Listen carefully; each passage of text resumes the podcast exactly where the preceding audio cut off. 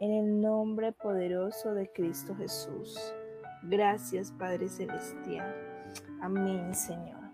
Hoy estamos, vamos a estar en eh, Primera de Samuel del 1, no, Primera de Samuel del 9 al 11. El tema se llama En la casa de Jehová. Primera de Samuel del 9 al 11. Vamos a hablar de Ana. Dice, y se levantó Ana después que hubo comido y bebido en Silo, y, me, y mientras el sacerdote Elí estaba sentado en una silla junto a un pilar del templo de Jehová. Ella con amargura de alma oró a Jehová y lloró abundantemente. ¿Qué hizo? Oró a Jehová y lloró abundantemente. E hizo voto diciendo, Jehová de los ejércitos, si tú te dignares a mirar a la aflicción de tu sierva y te acordares de mí, y no te olvidares de tu sierva, sino que dieres a tu sierva un hijo varón, yo lo dedicaré a Jehová todos los días de su vida, y no pasará navaja por su cabeza. Vamos a hacer un resumen corto. Aquí estamos hablando de Ana y el Cana. Eran una pareja, unos esposos. Eh, recuerden que en, antiguamente pues podían tener más esposas los hombres.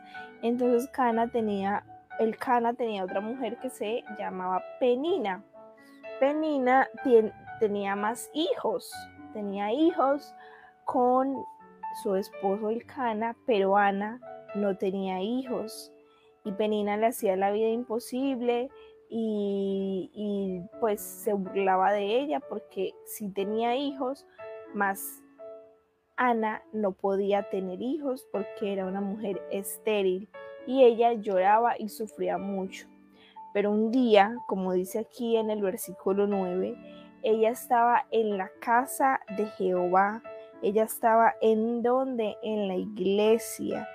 Y dice que oró y lloró abundantemente. ¿Cuántos han tenido o hemos tenido alguna aflicción, algún problema, alguna necesidad o alguna circunstancia por la cual lloremos amargamente, abundantemente o por la cual una situación difícil eh, en nuestra vida. No sé si alguien ha tenido la experiencia de poder clamar al Señor y recibir su respuesta, recibir su milagro. Eh, pero esta mujer tuvo la oportunidad y supo dónde ir a clamar y a llorar. Ella no se fue donde la vecina, ni se fue donde la bruja a ver qué le hacía para poder tener hijos, no. Ella se fue a la casa de Dios a resolver su problema, a clamar por su necesidad. Dice el versículo 17 y el versículo 18. Elí respondió y le dijo, ve en paz, y el Dios de Israel te otorgue la petición que le has hecho. Y ella le dijo, Haya tu sierva gracia delante de tus ojos. Y se fue la mujer por su camino y comió y, y no estuvo más triste. Bueno, luego su esposo, al verla ella clamando, al verla allí en la iglesia orando, porque ella estaba orando, pero en voz baja, solamente movía sus ojos, él pensó que ella estaba ebria y pues como quien dice, la regañó, le dijo que no tomara más que no se embriagara, pero ella le dijo que ella no era una mujer borracha y que ella no estaba ebria, ella estaba era hablando con Jesús. Entonces él le dijo, bueno, pues que el Señor responda tu petición, ve en paz. Y ella le dijo, bueno, que el Señor responda, lo creo. Se fue, ya no lloró más. Dice que se fue alegre y ya no tuvo ya no tuvo más tristeza. Cuando clamamos a Dios, debemos saber que Él escucha nuestras oraciones. debemos estar seguros y confiados que si creemos en Él, Él responderá y Él nos, nos, nos dará aquello si es su voluntad. No nos va a dar algo si va a ser para mal de cada uno de nosotros, si va a ser para hacernos daño, Él no lo va a hacer, Él va a hacer todo bajo su voluntad. Entonces, primera enseñanza, en la casa del Padre, o sea, en la iglesia, Dios nos escucha y hay bendición. Entonces, cuando tengamos alguna necesidad, alguna petición, debemos de acudir a la casa de Dios y sabemos que el Señor, igual en la casa de nosotros, en nuestra intimidad, el Señor nos escucha, eh, podemos tener experiencias con, con el Señor y todo, pero es muy importante darle valor a la iglesia. Es muy importante darle ese, ese reconocimiento porque también allí se mueve el Espíritu Santo de Dios. Entonces, primero, en la casa del Señor, siempre Él nos escucha y hay bendición. Y segundo, en la casa de Jehová hay respuesta. En la casa de Jehová hay respuesta. Si tú tienes algún problema, alguna necesidad, ve a la casa del Señor. Aprovecha ya ahora que están abriendo un poquito más el sistema, bueno, aquí en Panamá, en Colombia me parece que también, y donde quiera que estés, si ya el país ha abierto un poco más las puertas no dejemos que la costumbre de estos cinco o seis meses que estábamos relajados en casa, tranquilitos, acostados y viendo una prédica, escuchando una palabra poderosa, sentados, acostados, haciendo oficio, que eso no nos vaya a, a quitar el amor, que eso no nos vaya a enfriar de ir a la casa del Señor, porque la casa del Señor tiene un gran valor y aquellos que no tienen iglesia, no tienen una congregación, les invitamos a que puedan buscar una casa donde se predique la sana doctrina, la palabra del Señor, que puedan ir allí, van a encontrar una familia espiritual, van a encontrar unos hermanos, van a recibir alimento espiritual para sus vidas.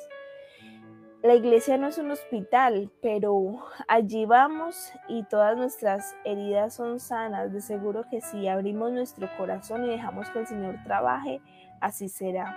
Y la iglesia tampoco es un tribunal, pero sabemos que el Señor es nuestro abogado por excelencia y cada problema, cada situación el Señor lo resolverá.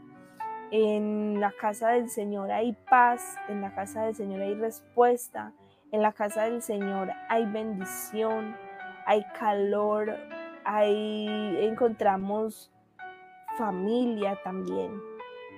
Bueno, esto es por hoy mi enseñanza y es como también un, un llamado que el Señor nos está haciendo de no quedarnos más en casa, en la casa de nosotros, sino en la casa de Jehová. Ahora sí vamos todos de nuevo a la casa del Señor a buscar de su presencia.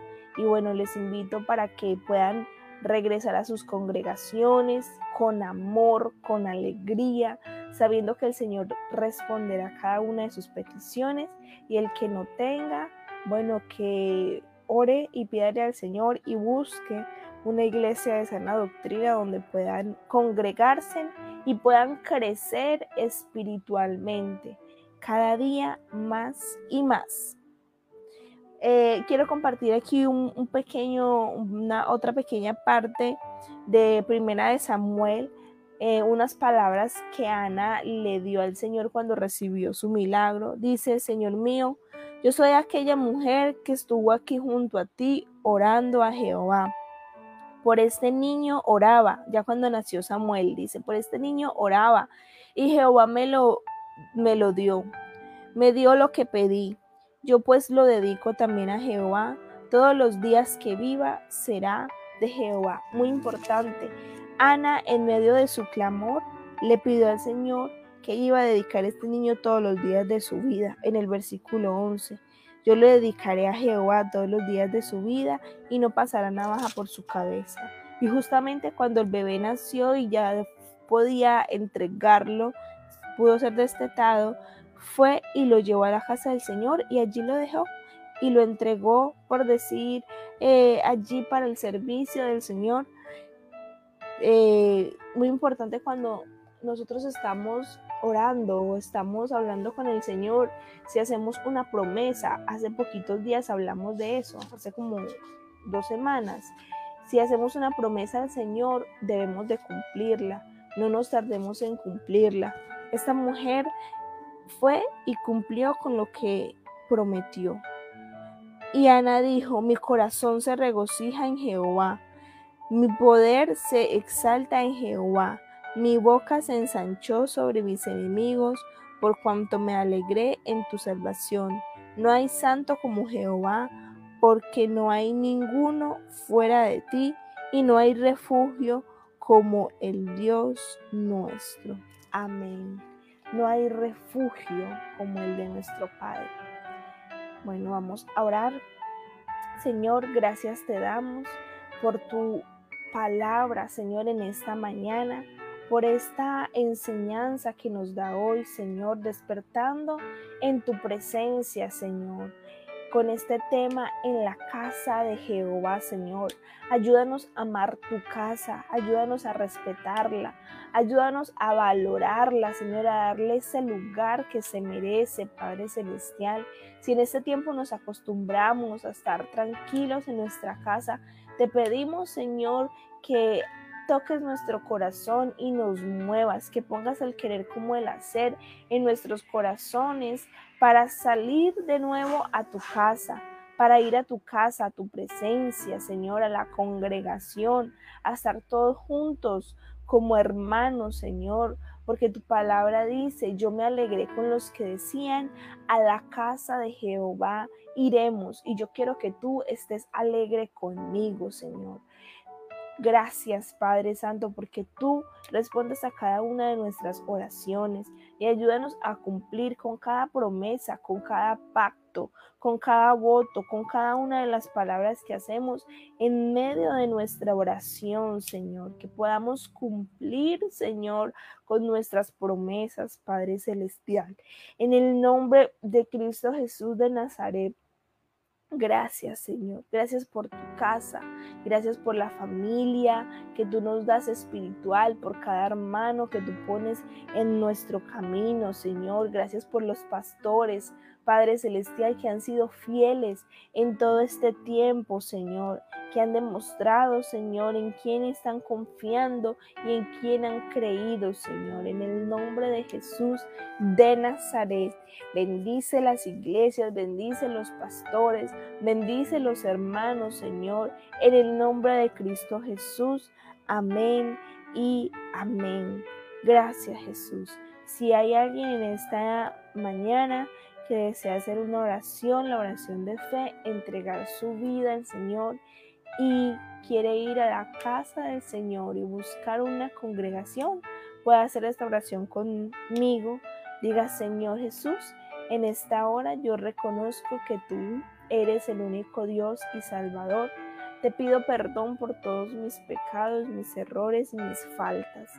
En esta hora yo reconozco que tú eres mi Padre y te pido que me aceptes como tu Hijo en el nombre de Cristo Jesús.